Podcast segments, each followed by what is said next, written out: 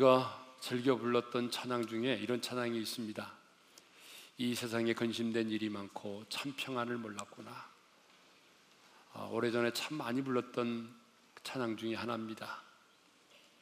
이 찬양의 가사처럼 우리가 사는 이 세상에는요, 참 근심이 너무 많아요. 예. 우리는 음, 돈 많고 건강하고 좋은 환경 가운데 사는 사람을 보게 되면 아, 저 사람은 아무 근심도 없을 거야 라고 생각해 보지만 사실은 그렇지 않습니다.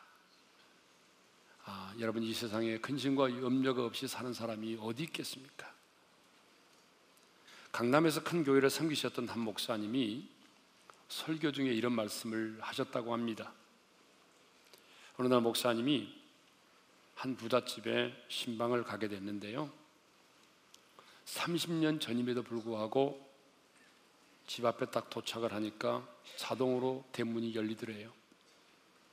열린 문 안으로 들어가니까 마당에는 푸른 잔디밭이 있고 응접실에는 작은 폭포와 호랑이 가죽 양탄자가 깔려 있는 그런 최고급 호화 주택이었습니다.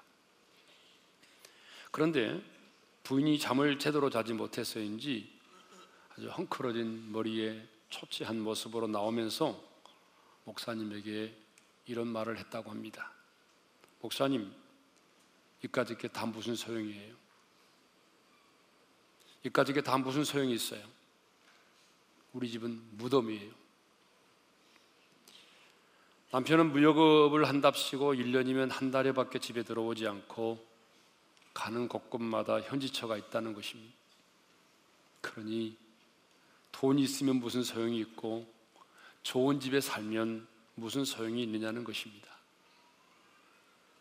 이것을 보면요.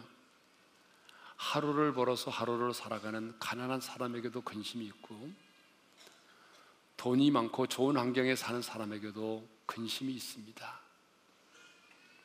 많이 배운 사람에게도 근심이 있고 배우지 못한 사람에게도 근심이 있어요. 아직 배우자를 만나지 못해서 결혼을 하지 못해서 이번엔 추석을 맞이하는 분들 근심이 많죠. 아, 이분들에게만 근심이 있는 것이 아니라 결혼을 해서 아이를 낳고 사는 사람에게도 근심이 있습니다. 참 우리 마음속에는요.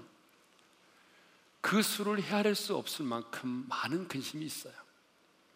자녀의 문제, 물질의 문제, 직장 생활, 건강, 만남, 죽음, 이별, 정말 그 수를 헤아릴 수 없을 만큼 많은 근심이 우리 안에 있습니다. 그러나 성경은 근심을 크게 두 가지로 구분하고 있어요. 하나는 하나님의 뜻대로 하는 근심이고요. 또 하나는 세상 근심입니다. 자, 고린도후서 7장 10절을 음, 읽도록 하겠습니다. 다 같이요. 시작. 하나님의 뜻대로 하는 근심은 후회할 것이 없는 구원에 이르게 하는 회개를 이루는 것이요 세상 근심은 사망을 이루는 것이니라. 그러니까 하나님의 뜻대로 하는 근심, 세상 근심 두 가지밖에 없는데요. 하나님의 뜻대로 하는 근심은 영적인 근심이고요. 세상 근심은 육적인 근심이라고 말할 수 있겠습니다. 근데 이 두 가지 근심이요, 달라도 너무 다르다는 거야. 근심을 유발시키는 동기도 다르지만 그 열매가 너무 다릅니다. 하나님의 뜻대로 하는 근심은 후회할 것이 없는 구원에 이르게 하는 그런 회개의 열매를 거두지만 세상 근심은 사망을 이룬다는 것이죠. 그러면 하나님의 뜻대로 하는 근심이라고 하는 것은 어떤 근심일까요? 여러분 하나님의 뜻대로 하는 근심이라고 하는 것은요 말 그대로 어떻게 하면 하나님의 뜻이 이루어질까를 염려함으로 갖는 근심이겠죠. 그러니까 성경을 보게 되면 하나님의 사람들에게는 이 근심이 있었습니다. 특별히 믿음으로 믿음으로 살려고 몸부림치는 하나님의 사람들에게는요 이 근심이 있었다는 사실이에요. 믿음의 조상 아브라함에게도 이 근심이 있었고요. 이디한 지도자인 모세에게도 이 근심이 있었고 사도 바울에게도 이 근심이 있었습니다. 그래서 사도 바울은 로마서 9장 1절에서 이렇게 말해요. 나에게 큰 근심과 그치지 않은 고통이 있다라고 말을 합니다. 그러면 바울의 마음속에 있었던 큰 근심과 그치지 않은 고통은 무엇일까요? 로마서 9장 3절에 보게 되면 이렇게 되어 있습니다. 다 같이 읽겠습니다. 시작. 나의 형제 곧 권력의 친척을 위하여 내 자신이 저주를 받아 그리스도에게서 끊어질지라도 원하는 바로라. 바울의 마음속에 있었던 큰 근심은 그치지 않은 고통은요. 불신자들을 향한 것이었어요. 바울은 예수를 믿음으로만 구원을 받는다는 사실을 너무 잘 알고 있었습니다. 그리고 그 진리를 전하고 있었습니다. 바울은 죽음이 끝이 아니라 여러분 죄와 사망의 법에서 해방되지 않는 사람은 영원한 형벌과 고통을 받는다는 사실을 누구보다도 잘 알고 있습니다. 심지어 바울은 그의 영혼이 육체를 벗어나서 여러분 3층 천 천국을 내세를 경험하고 온 사람입니다. 그러니까 여러분 죽음이 끝이 아니라는 걸 누구보다도 잘 알고 있는 사람이 바울이에요. 그런데 자신의 동족들이 많은 친척들이 예수 그리스도를 믿지 않고 부인하고 있는 것입니다. 아니 부인하는 정도가 아니라 배척을 하고 있었어요. 그러니 여러분 바울의 마음이 얼마나 안타깝고 고통스러웠겠습니까? 그래서 바울은 차라리 내 자신이 저주를 받아서 그리스도에게서 끊어질지라도 자기 동족이 예수 믿고 구원받기를 원하는 간절한 마음이 있었습니다. 여러분 이것이 뭡니까? 이것이 바로 바울의 마음 속에 있었던 큰 근심이었고 그치지 않은 고통인데 성경은 이것을 뭐라고 말하냐면 하나님의 뜻대로 하는 근심이라고 말한다는 것입니다. 그렇다면 오늘 여러분에게 세상 근심이 아닌 하나님의 뜻대로 하는 근심이 있습니까? 여러분 지난 일주일 동안 하나님의 뜻대로 하는 근심 때문에 몸부림을 치며 여러분 기도해 본 적이 있습니까? 하나님의 형상을 잃어만 가는 자녀의 모습을 바라보면서 인격적으로 주님을 만나지 못한 채 세상의 성공만을 위해서 달려가는 남편의 모습을 바라보면서 여러분의 마음속에 바울이 가졌던 그런 큰 근심과 그치지 않은 고통이 있었습니까? 내 자신의 믿음이 자라지 못하고 늘 영적인 난진맹이처럼 제자리에 머물러 있는 모습을 바라보면서 여러분 안타까운 마음을 가져본 적이 있느냐 그 말입니다. 오늘 우리 안에 하나님의 뜻대로 하는 근심이 없기 때문에 회개가 없는 것입니다. 하나님의 뜻대로 하는 근심은 후회할 것이 없는 구원에 이르는 회개를 이룬다고 했어요. 여러분 무슨 말입니까? 이것을 보게 되면 회개는 저절로 나오는 게 아닙니다. 회개는 내가 하고 싶다고 여러분 마음대로 되는 게 아닙니다. 여러분 신앙생활 하시면서 다 경험했지만 내가 오늘 좀 교회 가서 회개해야지. 그런데 여러분 마음 먹으니까 회개가 되던가요? 회개는요, 내가 마음 먹은다고 되는 게 아니라 그 말이에요. 내 마음 속에 하나님의 뜻대로 하는 근심이 있을 때에 여러분 그 사람의 마음 속에 회개가 저절로 나오는 것입니다. 내 자녀를 향한, 내 가족을 향한, 내 주변의 불신자들을 향한 이 민족을 향한 이 시대의 교회를 향한 하나님의 뜻대로 하는 근심이 있을 때에 여러분 우리 안에 진정한 회개가 나오는 것입니다. 그러니까 여러분 지금 신앙생활 하면서 내가 회개가 잘 안 된다, 회개가 없다, 나는 왜 이렇게 회개가 안 되지? 여러분 이유는 간단합니다. 내 안에 하나님의 뜻대로 하는 근심이 없어서 그래요. 오늘 여러분의 마음속에 성령께서 하나님의 뜻대로 하는 근심을 불릴 듯 일으켜 주시기를 소망합니다. 오늘 본문을 보게 되면 주님께서 제자들에게 너희는 마음에 근심하지 말라 이렇게 말씀을 하십니다. 이것을 보게 되면 제자들의 마음속에 뭐가 있었다는 거죠? 근심이 있었다는 거죠. 그러면 제자들의 마음속에 있었던 근심은 어떤 것입니까? 성경을 보게 되면 제자들이 근심을 갖게 된 이유는 예수님께서 제자들에게 말씀을 하셨기 때문에 그래요. 여러분 예수님이 제자들에게 말씀하지 않았다고 한다면 어쩌면 제자들은 이 근심은 안 할 수 있었어요. 그런데 지금 예수님께서 제자들에게 세 가지 말씀을 하셨습니다. 그 첫 번째 말씀이 뭐냐면 너희 중 하나가 나를 팔리라입니다. 여러분 요한복음 13장 21절을 읽겠습니다. 다 같이요. 내가 진실로 진실로 너에게 이르노니 너희 중 하나가 나를 팔리라 하시니 예수님은 제자들의 발을 씻기신 다음에 만찬 석상에서 너희 중에 한 사람이 나를 팔리라고 말씀을 하셨어요. 가른 유다의 배반을 예고하신 거죠. 여러분 이 말을 듣고 제자들이요 멘붕에 빠졌어요. 성경을 보니까 이 말을 듣고 제자들이 서로를 의심했다고 기록하고 있어요. 두 번째 말씀은요. 너희들이 따라오지 못할 것으로 내가 떠나리라고 말씀을 하셨어요. 여러분 요한복음 13장 36절을 읽겠습니다. 다 같이요. 시몬 베드로가 이르되 주여 어디로 가시나이까? 예수께서 대답하시되 내가 가는 곳에 내가 지금은 따라올 수 없으나 후에는 따라오리라. 제자들은요 예수님 한 분만을 바라보고 따라왔어요. 제자들은 예수님 한 분만을 바라보았기 때문에 그들은요 배와 그물을 버려두고 심지어는 가족을 버려두고 주님을 따랐습니다. 그런데 주님 한 분만을 믿고 예수님만 바라보고 믿고 따라왔는데 지금 예수님이 뭐라고 말씀하시냐면 제자들 곁을 떠나신대요. 그것도 너희들이 따라오지 못할 곳으로 떠나신대요. 그러니 여러분 제자들 근심이 안 되겠습니까? 내가 조금만 참고 있냐고 기다리게 되면 예수님께서 로마 정부로부터 우리 민족을 해방시켜 주실 것이고 그때가 되면 우리도 한 자리를 차지하게 될 거라는 기대감을 가지고 지금까지 따라왔는데 이제 예수님이 내가 너희들 곁을 떠나겠다는 거예요. 여러분 그렇게 되면 제자들은 뭐가 되는 겁니까? 낙동강 오리알이 되는 거잖아요. 그렇게 되면 제자들은 어떻게 고향으로 돌아가서 사람들을 뵈죠? 어떻게 자기의 부모를 대하고 친척들을 대하죠? 뭐 이런 생각을 하니까 여러분 근심이 막 파도처럼 밀려왔어요. 모든 기대감이 사라지면서 두려움과 근심 가운데 빠지게 됐습니다. 또 예수님께서 뭐라고 말씀하시냐면 요한복음 13장 38절에 보니까 내가 세 번 나를 부인하리라고 말씀하셨습니다.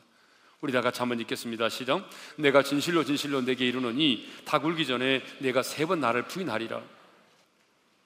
내가 이 반석의 교회를 세우시겠다고 말씀했는데 베드로가 예수님을 부인한다면 그토록 간절하게 사모하던 주님의 나라가 어떻게 세워지겠습니까? 제자들은 이렇게. 너희 중에 한 사람이 나를 팔리라. 너희들이 따라오지 못할 것으로 내가 떠나리라. 다 굴기 전에 내가 세 번 나를 부인하리라. 이 말씀 때문에 제자들은 근심을 하게 된 것입니다. 아마 우리가 그 자리에 있었다고 하더라도 아마 우리들도 똑같이 아마 근심을 했, 했을 것 같아요 그런데 여러분 제자들에게만 이 근심이 있는 것이 아니라 오늘 우리에게도 이 근심이 있다는 사실입니다. 우리의 근심과 제자들의 근심을 이렇게 비교해 보게 되면 그래도 제자들의 근심은 우리의 근심과 비교해 볼 때 고상한 근심이에요. 적어도 제자들의 근심은요 주님의 말씀으로 말미암는 근심이었습니다. 그러나 우리의 근심은요 주님의 주님의 말씀으로 인한 근심이라기보다는 여러분 우리의 욕심으로 말미암는 근심이 더 많지 않습니까? 사실 우리가 근심하고 있는 것 가운데 주님의 말씀과 관련된 근심이 얼마나 됩니까? 우리 근심 가운데 하나님의 뜻대로 하는 근심, 영적인 근심은 얼마나 됩니까? 냉철하게 생각해 보면 우리의 근심 가운데 지금 주님의 말씀과 관련된 근심은 별로 많지가 않아요. 그렇죠? 여러분 지금 근심 가운데 주님의 말씀 때문에 근심하고 있는 게 얼마나 됩니까? 손가락으로 셀 정도예요. 주님의 몸된 교회와 여러분 주님의 몸된 교회를 사랑하기 때문에 여러분들이 가지고 있는 근심이 있습니까? 한국 교회를 바라보면서 여러분들이 주님의 마음을 품고 가지고 있는 그런 근심이 있습니까? 믿지 않는 가족들과 그 영혼들을 바라보면서 여러분들이 가지고 있는 그 그치지 않는 고통과 근심이 여러분 안에 있습니까? 오늘 우리의 가지고 있는 대부분의 근심은요. 예수님 말씀하신 것처럼 무엇을 먹을까, 무엇을 마실까, 무엇을 입을까 하는 의식주와 관련된 근심이에요. 우리가 가지고 있는 근심들을 보게 되면 대부분 자녀 문제, 물질 문제, 직장 문제, 노후 생활 문제, 취직의 문제, 성적의 문제, 임신과 출산의 문제, 거래처 확보의 문제, 뭐 그런 거 아닙니까? 예? 그런데 하나님은 오늘 저와 여러분에게 말씀하십니다. 너희는 근심하지 말라. 한번 따라서 하실까요? 너희는 근심하지 말라. 요한복음 14장 27절도 보게 되면 예수님은 내가 너에게 주는 평안은 세상에 주는 것과 같지 않다고 말씀하시면서 이렇게 말씀하셨습니다. 우리 다 같이 읽겠습니다. 시작. 너희는 마음에 근심하지도 말고 두려워하지도 말라. 따라서 합시다. 근심하지도 말고 두려워하지도 말라. 여러분 이 말씀을 묵상해 보면 이 근심과 두려움이 하나라는 걸 알 수 있어요. 여러분 근심과 두려움은 별개가 아닙니다. 근심을 하게 되면 자연스럽게 여러분 두려움이 임하게 돼 있어요. 그러니까 여러분이 지금 두려워 떨다면 두려움 가운데 있다면 그 두려움은 지금 여러분이 무슨 염, 어떤 근심을 하고 있기 때문에 그 근심으로 말미암아 두려움이 임하는 것입니다. 여러분 그렇지 않아요? 근심이 없는데 두려워할 수 있어요? 없어요. 반드시 근심이 있기 때문에 두려움이 우리 가운데 임하는 것입니다. 많은 경우에 두려움은요, 근심 때문에 주어지는 거예요. 왜냐하면 이 근심이라고 하는 단어의 의미가 바닷물이 출렁이는 것처럼 흔들거리는 것이기 때문에 그래요. 여러분, 제자들이 사나운 풍랑 앞에서 얼마나 두려워 떨었습니까? 근심은 이와 같이 우리의 마음을 파도치게 만듭니다. 근심은 이와 같이 우리의 마음을 출렁이게 만드는 것입니다. 그런데 주님은 말씀하십니다. 너희는 마음에 근심하지 말라. 너희는 마음에 근심하지 말라. 여러분 이 말은 무슨 말인지 아세요? 다른 사람은 몰라도 세상에 속한 사람은 근심할지라도 너는 너희는 근심하지 말라는 거예요. 여기서 너희가 누굽니까? 당시의 제자들만이 아니에요.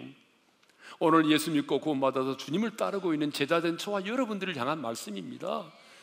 너희는 너희는 염려하지 말라. 근심하지 말라. 그러니까 이 너희라고 하는 이름 속에 우리 이름을 넣어서 말씀, 하고 있는 거죠. 은어는 근심하지 말라 그런 거 아닙니까? 여러분의 이름을 넣어서 다 같이 한번 시작. 은어는 근심하지 말라. 네. 오늘 주님께서 우리에게 말씀하십니다. 너희는 근심하지 말라. 근데 여러분 이 말이 명령이라는 거예요. 명령형으로 돼 있어요. 명령형. 그러니까 저와 여러분을 향한 어미하신 하나님의 명령입니다. 그러니까 여러분 우리가 근심을 하게 되면 그것은 하나님 앞에 죄가 된다는 거예요. 근심을 하게 되면 하나님 앞에 불신한 게 죄가 되는 거예요. 우리는 뭐 도둑질하고 간음하고 이런 것만 죄라고 생각하는데 여러분 그렇지 않아요. 근심도 죄입니다. 왜 주님이 우리에게 명령하셨거든요. 근심하지 말라고. 주님이 우리에게 명령합니다. 근심하지 말라. 이 말은 무슨 말입니까? 우리의 삶 가운데 풍랑이 없다는 얘기입니까? 아니에요. 우리의 삶에 파도가 있습니다. 우리의 삶에 풍랑이 있어요. 그런데 주님이 우리에게 말씀하시는 것은 뭐냐 그러면 너의 인생 가운데 파도가 있고 너의 인생 가운데 풍랑이 있을지라도 너희 마음 속에는 근심의 풍랑이 일지 못하게 하라 그런 얘기입니다. 내 삶의 주변에 풍랑이 있을지라도 내가 지금 풍랑의 한복판에 있을지라도 너희 마음 속에는 풍랑이 파도치지 못하게 하라 그 말입니다. 풍랑이 내 마음에 일어나지 못하게 하라 그 말이에요. 그러면 하나님의 사람인 우리는 여러분 왜 근심하지 말아야 됩니까? 왜 우리는 염려하지 말아야 됩니까? 왜 우리는 우리 마음이 흔들리도록 놔둬서는 안 됩니까? 여러분 세 가지 이유 때문에 그렇습니다. 첫 번째는요. 더 깊은 근심 가운데 빠지기 때문에 그래요. 너희는 마음에 근심하지 말라. 여러분 이 말씀을 직역하면 이렇게 됩니다. 너희 마음이 계속 혼란에 빠지지 않게 하라. 너희 마음이 계속 근심되게 되지 않게 하라. 그런 얘기입니다. 그렇습니다. 여러분 근심은요, 문제를 해결해 주는 것이 아니라 더 근심 가운데 빠지게 만듭니다. 근심하면 그 문제가 더 심각하게 내게 다가와요. 근심의 풍랑이 우리 마음속에 일기 시작하면 여러분 나중에는요 더 큰 근심의 풍랑이 우리 가운데 일어나게 되어 있습니다. 작은 파도가 큰 파도가 되듯이 우리 안에 있는 작은 근심을 방치하게 되면 여러분 이것이 내 인생 가운데 더 큰 근심을 가져다 주는 것입니다. 그래서 나중에는요 처음에는 작은 근심으로 시작을 했지만 계속해서 우리가 이 근심을 묵상하게 되고 계속적으로 우리가 이 근심의 가운데 빠져 있게 되면은 나중에는요 내 자신이 감당할 수 없는 근심이 되는 겁니다. 그래서 그 문제에 매임을 당하게 되고요. 급기야는 그 근심을 인해서 자살을 선택하는 경우도 있잖아요. 그러니까 여러분 근심하지 말라는 거죠. 두 번째로는요. 평안의 복음을 전할 수 없기 때문에 그렇습니다. 여러분 예배서서 6장 15절을 보게 되면요. 우리가 전하는 복음을 평안의 복음이라고 말하고 있어요. 여러분 왜 우리의 복음이 평안의 복음일까요? 우리가 전하는 복음을 듣게 되면 죄와 사망의 법에서 해방되기 때문에 여러분 평안을 누리게 되는 것입니다. 그러면 평안의 복음을 전해야 될 우리 안에 염려가 있고 근심이 있고 두려움이 있다면 어떻게 우리가 이 평안의 복음을 전할 수가 있겠습니까? 여러분이 여러분의 마음 속에 근심이 있고 두려움과 불안이 있는데 내가 어떻게 그 사람에게 평안의 복음을 전할 수 있어요?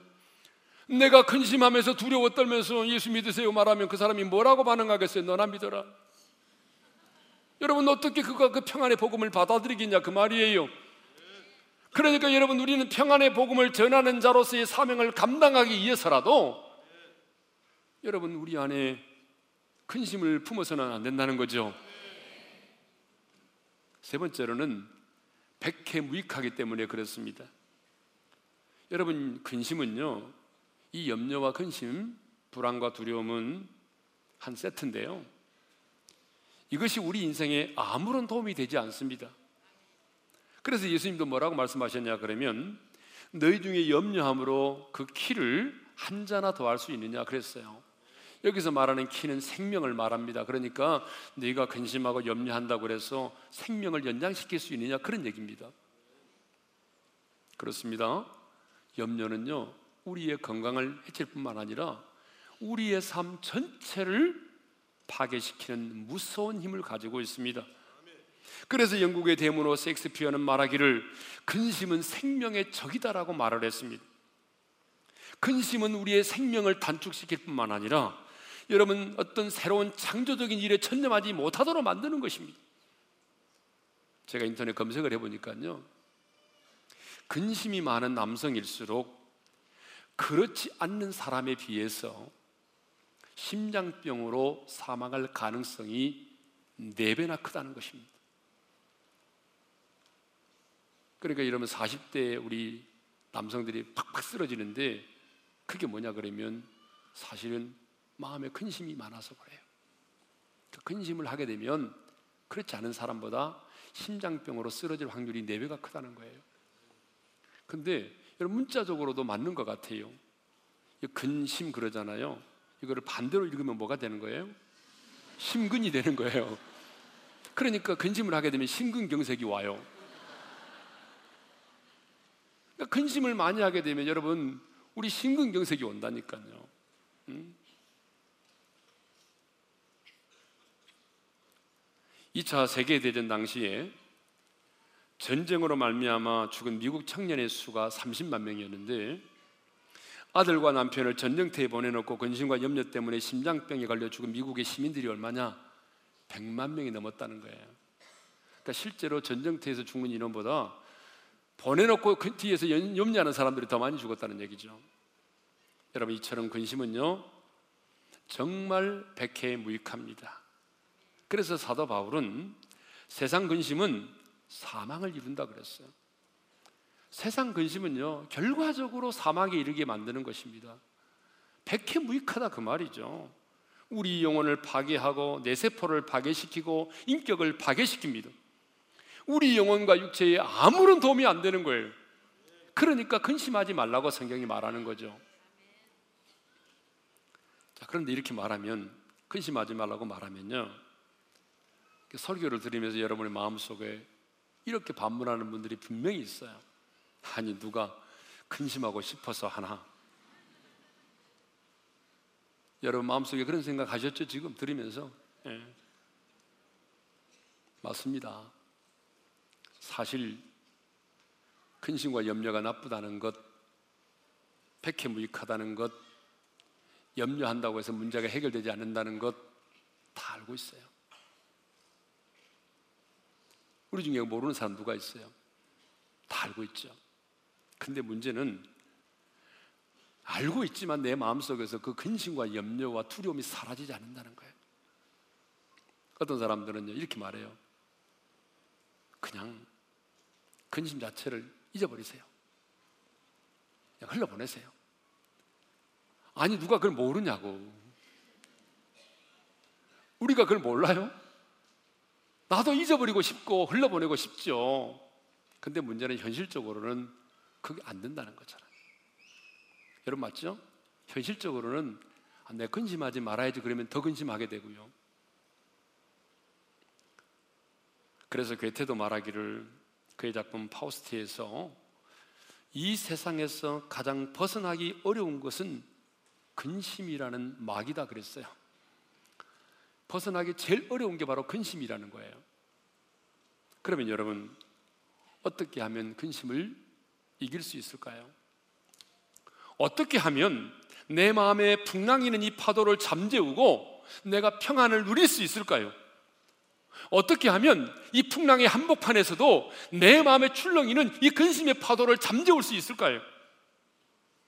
어떻게 하면 우리 마음 속에 는 이런 근심과 염려와 불안과 두려움을 몰아낼 수 있을까요? 여러분, 근심을 이길 수 있는 유일한 해답은요, 믿음입니다. 근심을 극복할 수 있는 유일한 길은 믿음입니다. 그래서 주님이 뭐라고 말씀하셨습니까? 너희는 마음에 근심하지 말라. 그 이후에 뭐라고 말씀하셨습니까? 우리 다 같이 읽겠습니다. 시작. 하나님을 믿으니 또 나를 믿으라. 다시 한번 읽겠습니다. 시작. 하나님을 믿으니 또 나를 믿으라. 하나님을 믿으니 또 나를 믿으라는 근심을 이길 수 있는 유일한 길과 방법은 해답은 하나님을 믿고 예수님을 믿는 것이라는 거죠. 그래서 믿음이라는 말을 두 번이나 반복했었잖아요. 11절에도 보게 되면 믿음이라는 말이 두 번 반복되는데 있겠습니다. 다 같이요. 내가 아버지 안에 거하고 아버지께서 내 안에 계심을 믿으라. 그렇지 못하겠거든 행하는 그 일로 말미암아 나를 믿으라. 여러분 이제 마태복음 8장을 보게 되면 좀 더 우리가 쉽게 이해할 수 있어요. 어, 지금 예수님의 제자들이 예수님과 함께 배를 타고 갈릴리 바다를 지나가다가 풍랑을 만났습니다. 이 보통 풍랑이 아니에요. 그런데 제자들은 막 물을 퍼내고 막 소리를 지르고 난린데 야속하게도 우리 주님이 주무시고 계시는 거예요. 아, 이쯤 되면 예수님도 같이 일어나서 물을 퍼대고 그래야 될 거 아닙니까? 근데 예수님은 그냥 주무시고 계시는 거예요. 여러분 이게 뭘 말하냐 그러면요 갈릴리 바다의 사나운 풍랑도 주님의 마음속에 있었던 평안을 깨뜨릴 수가 없었다 그런 얘기입니다. 그러니까 주님께서 지금 뭘 가르치고자 하냐면 주님 안에 있는 자는 이렇게 인생의 사나운 풍랑 가운데 있을지라도 마음의 평안을 누릴 수 있다라고 하는 것을 지금 가르치고자 하는 것입니다. 그때 제자들은요 자기들의 힘으로 안 되니까 이렇게 말하죠. 주여 구원하소서 우리가 죽겠습니다. 주님 우리를 구원해 주셔야지 지금 그렇게 잠만 주무시면 되겠습니까? 지금 우리를 구원해 주십시오. 이렇게 말했단 말이에요. 그러니까 예수님이 주무시다가 일어나시면서 아 그래 내가 피곤해서 너무 잤나 보다 미안하다. 그러면서 주님이 막 물을 퍼대고 그랬어요. 주님이요. 딱 눈을 뜨시더니 주님께서 파도를 찬탄케 하신 것이 아니라 제자들을 책망하셨어요. 뭐라고 책망하셨는지 아세요? 마태복음 8장 26절 읽겠습니다. 다 같이요. 어찌하여 무서워하느냐? 믿음이 작은 자들아. 어찌하여 무서워하느냐? 믿음이 작은 자들아. 주님은요, 믿음이 없다고 말씀한 것이 아니라 믿음이 있지만 믿음이 작다고 책망하신 거예요. 무슨 말이냐면 지금 내가 너희와 함께 하고 있는데 왜 이 풍랑을 인하여 무서워하느냐 그 말입니다. 왜 나를 온전히 신뢰하지 못하고 지금 내가 너희들과 함께 이 배를 타고 있는데 너희 곁에 내가 있는데 너희들은 왜 나를 보지 못하고 이 풍랑만 바라보고 파도만 바라보고 바람의 소리만 듣고 있느냐 그 말이에요. 그렇습니다, 여러분.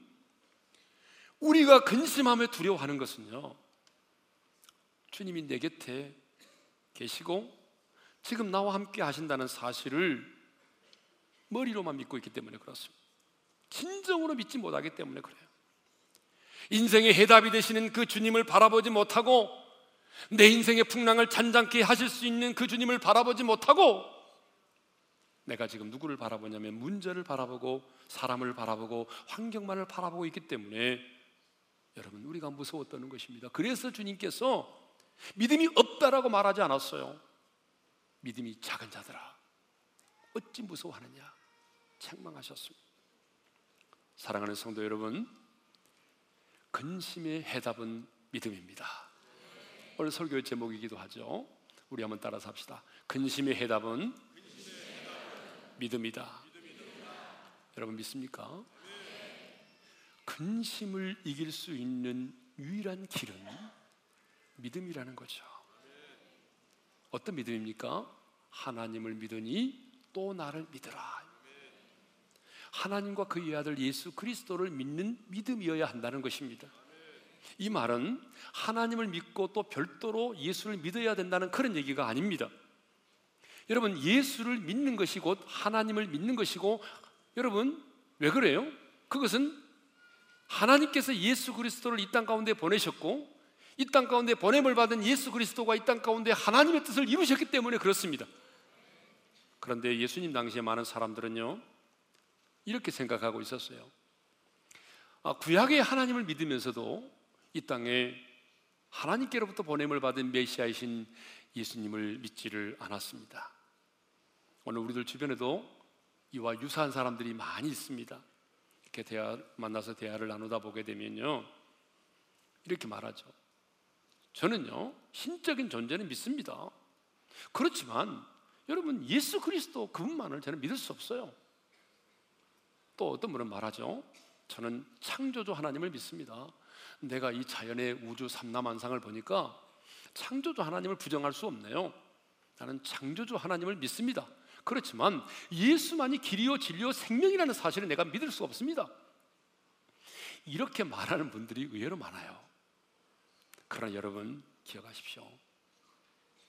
아무리 창조주 하나님을 믿어도 여러분이 예수 그리스도를 믿지 않는다면 그 사람은 하나님을 믿는 사람이 아닙니다. 그리고 그 사람에게는 구원이 없어요. 오늘 주님은 근심하며 염려하는 저와 여러분들에게 말씀하십니다. 너희는 근심하지 말라. 다른 사람들은 근심하지만 제발 너는 더 이상 근심하지 말라. 나를 믿으라. 너 자신을 믿지 말고 주변의 사람들을 믿지 말고 돈을 믿지 말고 권력을 믿지 말고 나를 믿으라. 내가 너의 모든 죄와 너의 모든 허물과 너의 모든 연약함과 너의 모든 질병과 저주를 짊어지고 내가 십자가에서 죽지 않았느냐? 내가 죽음의 권세를 이기고 부활하지 않았느냐? 내가 열면 닫을 자가 없고 내가 닫으면 열 수 없는 그런 권세를 가지고 있지 않느냐? 내가 썩어져 냄새나는 죽은 나사로도 살리지 않았느냐? 내가 베데스다 연못가에 누워있던 그 38년 된 절망의 사람도 고치지 않았느냐? 내가 너를 사랑하되 끝까지 사랑한다고 말하지 않았느냐? 그러므로 다른 사람은 몰라도 이 세상에 속한 사람은 몰라도 너는 더 이상 근심하지 말고 나를 믿으라는 얘기입니다. 그렇다면 여러분 믿는다는 게 뭐예요? 여러분 믿는다는 것은 막연한 게 아닙니다.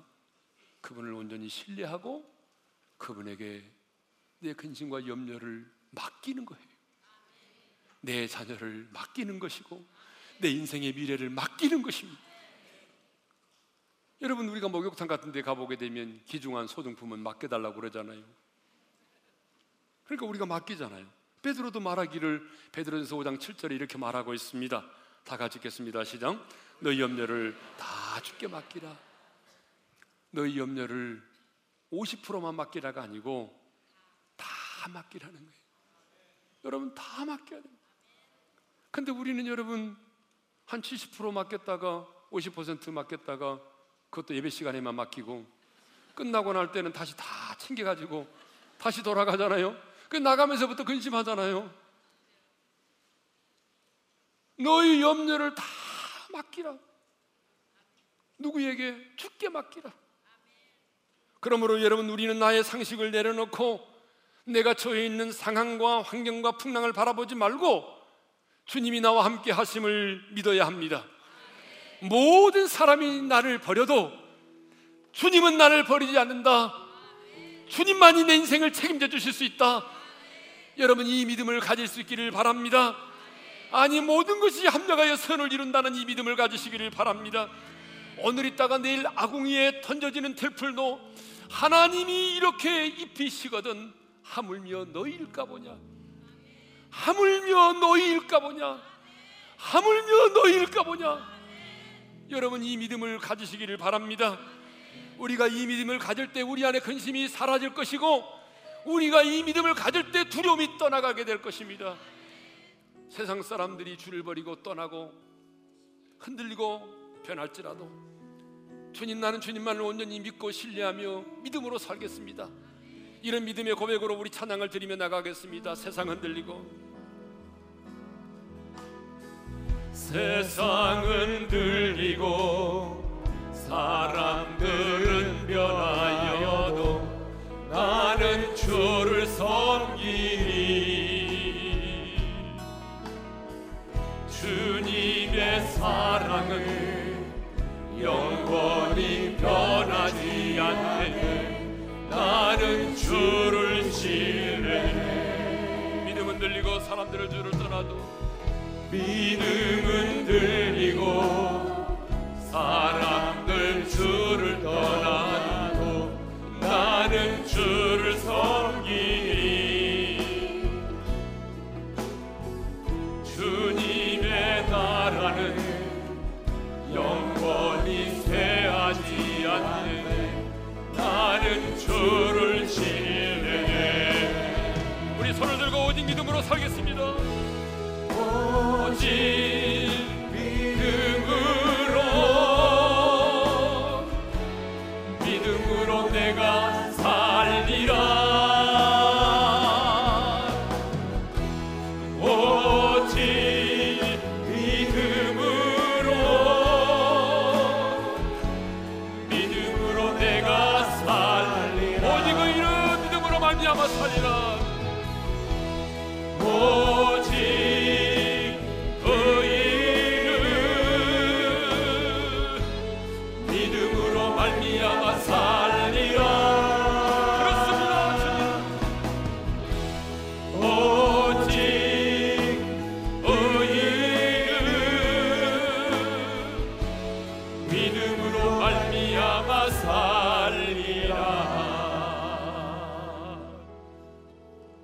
감고 주신 말씀 마음에 새기면서 기도하겠습니다. 제자들에게도 근심이 있었고 오늘 이 땅을 살아가는 우리들에게도 근심이 있습니다. 근데 여러분 근심은 두 가지가 있다고 그랬잖아요. 하나님의 뜻대로 하는 근심과 세상의 근심이 있는데 여러분은 어떤 근심을 더 많이 하고 계십니까? 정말 여러분 안에 하나님의 뜻대로 하는 근심이 있나요? 하나님의 형상을 잃어가는 자녀의 모습을 바라보면서 여러분 마음속에 그치지 않는 고통이 있나요? 하나님을 인격적으로 만나지 못하고 형식적으로 신앙생활하는 남편의 모습을 바라보면서 여러분의 마음속에 그치지 않은 고통이 있나요? 아직도 주님을 만나지 못한 여러분의 가족과 부모님들을 바라보면서 여러분의 마음속에 그치지 않은 고통이 있나요? 하나님의 뜻대로 하는 근심이 있을 때에 진정한 회개가 이루어지는 것입니다. 왜 신앙생활하면서 우리 안에 회개의 눈물이 마른지 아십니까? 하나님의 뜻대로 하는 근심이 우리 안에 없기 때문에 그렇습니다.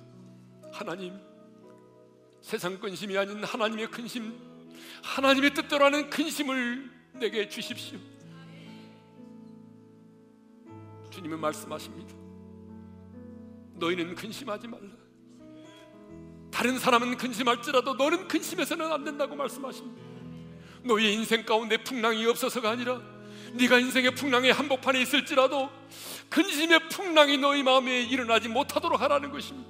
너희 마음 속에는 근심의 파도가 일지 못하게 하라는 얘기입니다. 이것은 명령입니다.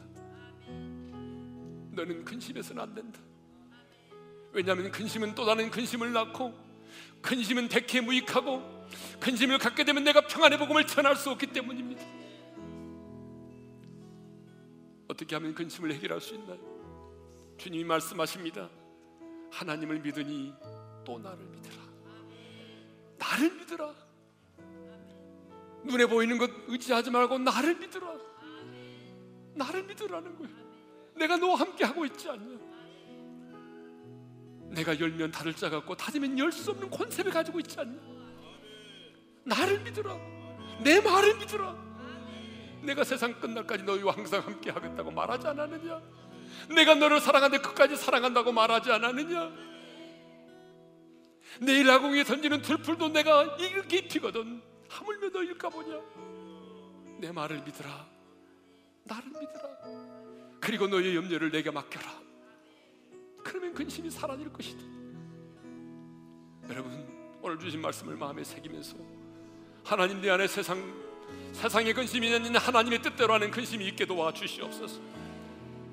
하나님이여 내게 믿음을 도와해 주셔서 주님께 내 인생의 모든 염려와 근심을 맡겨버릴 수 있는 믿음을 주시고 하나님의 약속의 말씀을 온전히 믿고 신뢰할 수 있는 믿음을 주셔서 오늘 내 안에 두려움을 이겨내고 염려를 떨쳐버릴 수 있게 도와주시옵소서.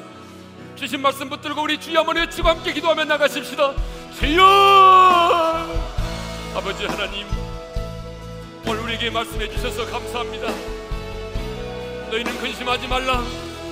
하나님 이 하나님의 명령 앞에 하나님의 우리가 회개합니다. 우리에게는 하나님의 뜻대로 하는 근심보다는 세상의 염려가 근심이 많았습니다. 오늘 종을 비롯해서 우리 우리의 모든 성도들의 마음속에 세상의 근심은 사라지게 도와주시고 하나님의 뜻대로 하는 근심 있게 도와주셔서 하나님의 진정한 회개가 우리 가운데 일어나기를 원합니다 망가져가는 자녀의 모습 주님을 만나지 못한 남편의 모습을 바라보면서 하나님 우리 안에 그치지 않는 고통이 있게 도와주시옵소서. 아버지 하나님이여 이제 우리의 삶의 풍랑이 있을지라도 우리의 마음속에는 근심의 풍랑이 일지 않도록 도와주시고 하나님을 믿으니 또 나를 믿으라. 주님의 약속의 말씀을 믿는 그 믿음 내가 너와 함께 하리라. 내가 너를 붙들리라 하나님이여 이 약속의 말씀을 믿는 믿음. 모든 것이 합력하여 선을 이루리라는 이 약속의 말씀을 믿는 믿음. 내 들, 내량위에 던지는 들풀도 하나님이 이렇게 입히시거든 하물며 너일까 보냐?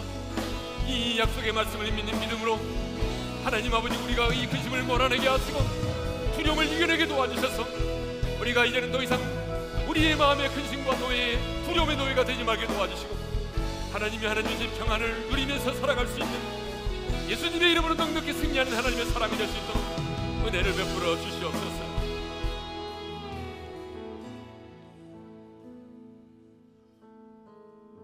사랑의 아버지 하나님 우리 안에 하나님의 뜻대로 하는 근심보다는 세상의 근심이 너무 많습니다.